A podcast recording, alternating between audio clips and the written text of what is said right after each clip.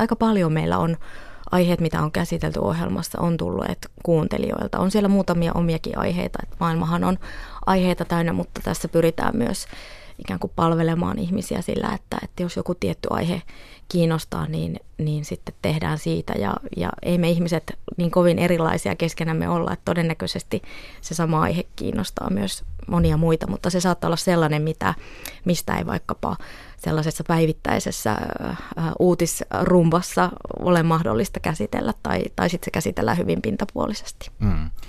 Mutta tämä ei ole ensimmäinen ohjelma ilmeisesti, mitä olet Ylellä toimittanut. En ole, olen ollut Ylellä äh, vähän päälle parikymppisestä asti kesätöissä ja, ja muissakin tehtävissä sitten valmistumisen jälkeen. Mitä ohjelmia olet toimittanut? Olen aikoinaan toimittanut Radio Mafian aikaan ohjelmia ja sitten myös Yle Xssä olen ollut toimittajana asia-ajankohtaisohjelmassa, jota, joka nyt nykyään on vähän eri nimellä.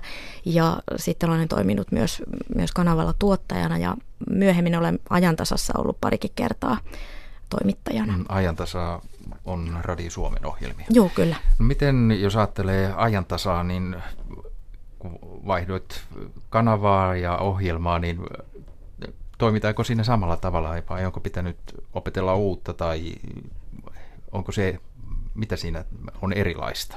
No se on erilaista, että, että kun lähetys on kerran viikossa, niin kyllä, kyllä se on niin kuin iso muutos siihen, että, että jos ajantasassahan tulee lähetys joka päivä ja, ja se on nimenomaan sen päivän uutisagendassa kiinni. Ja sitten taas laajakulmassa pyritään tarttumaan semmoisiin ajassa ja ajankohtaisiin asioihin, mutta semmoisella syventämällä otteella.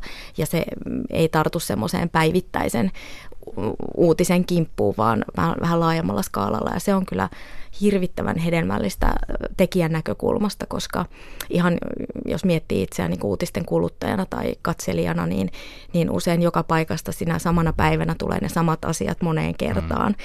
Niin tässä on mahdollista tehdä sellaista valintaa ja tuoda vähän vaihtoehtoa, että voi kuunnella sitten ihan toisesta, toisesta aiheesta. Ja, ja sitten tietyllä tavalla se, että kun on mahdollista etsiä tietoja eri lähteistä, tehdä taustahaastatteluja, niin niin pääsee penkomaan ja tutustumaan ihan, ihan eri tavalla, paljon, paljon syvemmin ja taustoittavammin ja se on kyllä ollut todella ja on todella ihanaa. Kuinka paljon yksi lähetys vaatii taustatyötä? Kuinka pitkään teet sitä? Kyllä mä aina kun torstain lähetys on ohi ja hoidan siihen liittyvät sometukset ynnä muut sitten vielä sen jälkeen, niin perjantaina sitten alkaa uuden aiheen, aiheen valmistelu ja haastateltavien etsiminen ja taustakirjallisuuden lukeminen ja etsiminen ja, ja lehtiartikkeleiden lukeminen ja, ja näin. Ja sitten yleensä kaksi asiantuntijaa, joskus kolme asiantuntijahaastattelua, jotka sitten editoin ja teen niistä sitten pidemmän klipin jostain näistä myös sitten laajakulman ohjelman alle, että jos joku haluaa siihen tiettyyn aiheeseen vielä enemmän perehtyä, niin voi kuunnella sen sitten sieltä. Ja siitä sitten maanantaina, tiistaina, keskiviikkona näitä valmistelutöitä ja torstainahan on sitten, sitten lähetyspäivät sitten vielä ne viimeisimmät muutokset siihen. Hmm. Onko vaikea löytää asiantuntijoita tai saada lähetykseen asiantuntijoita? Itse asiassa kun, kun sanon nämä sanat, että nauhoitettu puhelinhaastattelu, niin ne on semmoiset taikasanat, että sitten kaikki on, että ahaa, se on nauhalle ja, ja tota, näin, että, että kun ei tarvitse suoraan lähetykseen tulla paikan päälle, niin todella hienosti on saanut sovittua, että ihmiset on erittäin mielellään tulleet mukaan, mukaan sitten omalla äänellään kertomaan omasta, omasta alastaan, mitä kenties tutkivat tai, tai muuten ovat siinä asiantuntijoita, että, että se on ollut kyllä hieno juttu. Millaista se on tämä ajan rajaaminen? Mitä 50 minuuttia aikaa. 47, Nel, joo. 47. Niin. Sehän on hirveän hankala. niin. Minähän olen tekemässä aina jotain kolmen tunnin lähetystä, jos katsoo käsikirjoitusta, mutta onneksi on hyvä tuottaja, joka sanoo, että et sä ehdi tätä, et sä ehdi tätäkään, et sä ehdi tuota.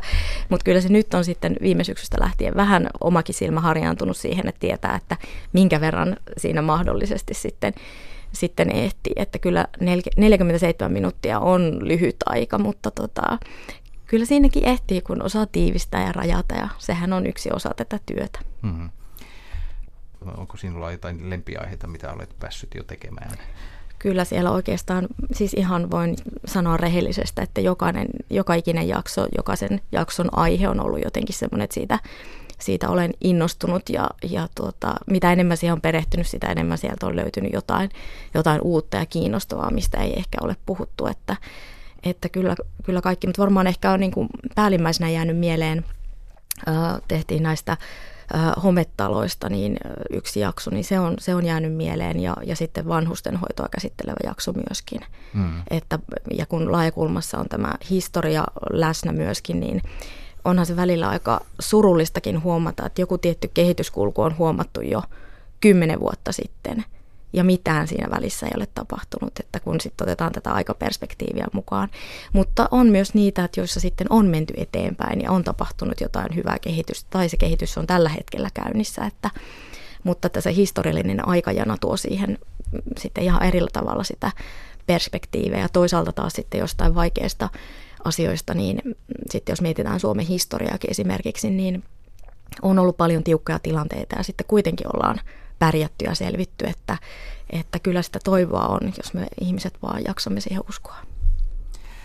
Mainitsit radiomafian. Onko radiomafian ajoista radiotyö muuttunut Paljon. On todella paljon. Millä tavalla? No jos mietitään digitalisaatiota, että silloinhan nauhoitettiin vielä ihan tämmöiselle äh, tota, C-kasetille tai minidisk-kasetille mm. ja, ja piti ihan sitten odotella, että, että se materiaali, minkä on tehnyt, että se sinne koneelle sitten se otti sen saman ajan, kun se oli, mitä oli materiaalin mitta. Ja, ja nythän kaikki on digitaalista, eli, eli jos teet, teet haastattelun tämmöisellä digitaalisella ääni, ääni, äänityslaitteella, niin, niin siinähän ei mene kuin minuutti, kun se on sinne sujahtanut, mm. että, että siinä mielessä. Ja tietysti silloin ei ollut sosiaalista mediaa samalla tavalla kuin nyt.